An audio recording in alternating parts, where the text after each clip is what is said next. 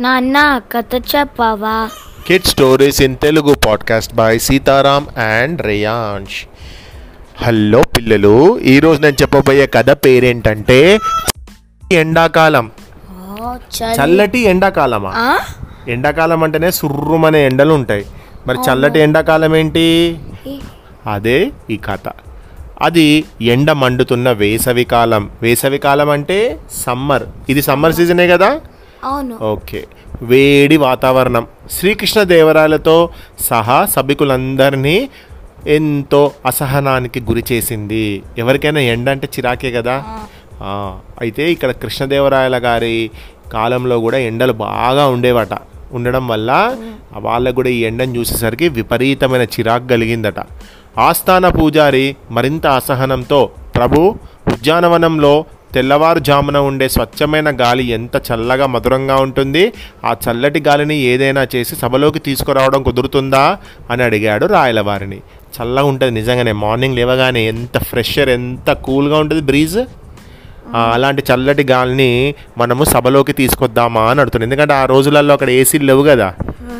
అని అడిగాడు రాయలవారిని. ఆహా చాలా మంచి ఉపాయం.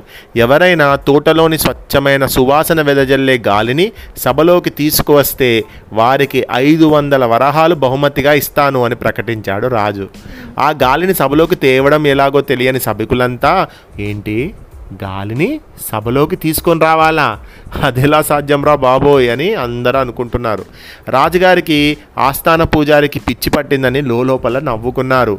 మర్నాడు ఉదయం సభ సమావేశంలో సభికులంతా ఒకరి ముఖం ఒకరు చూసుకున్నారు.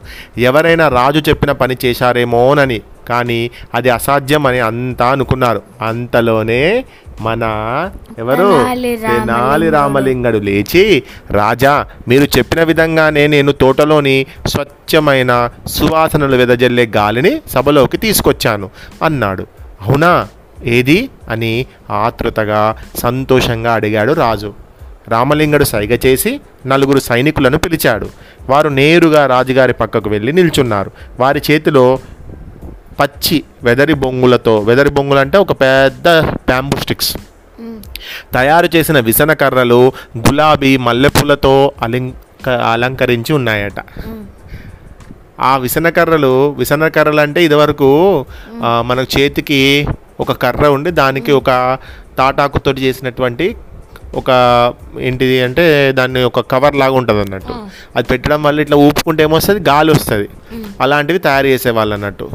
ఆ విసనకర్రలు అత్తరు పూయబడి అంటే సెంట్ కూడా పూసిండట దానికి. నీటితో నీటిలో తడవబడి ఉన్నాయి. రామలింగడి ఆజ్ఞ మేరకు ఆ సైనికులు రాజుగారికి విసరటం మొదలుపెట్టారు. అంతే చల్లటి గాలి సువాసనతో సబంతా నిండిపోయింది.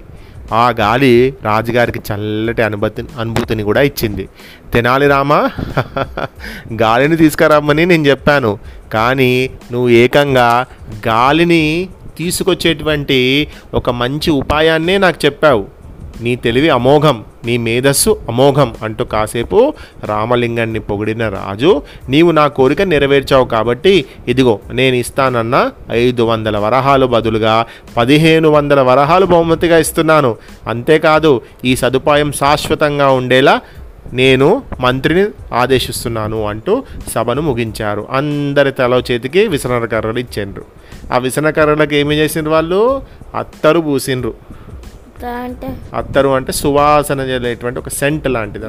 రామలింగడి తెలివిని సభికులంతా చప్పట్లతో మెచ్చుకున్నారు. ఏదైనా క్లిష్టమైనటువంటి పని వచ్చిందంటే దానికి తగ్గట్టు ప్రాపర్ సొల్యూషన్ ఎవరి దగ్గర ఉంటుంది? Tenali Ramalingudu. That's why Tenali Rama is a great and greatest greatest ఎవరు? గ్రేటెస్ట్ పండితుడు. పండితుడు. అది. ఈ పాడ్కాస్ట్ నచ్చితే డెఫినెట్గా లైక్ చేయండి. బాయ్ బా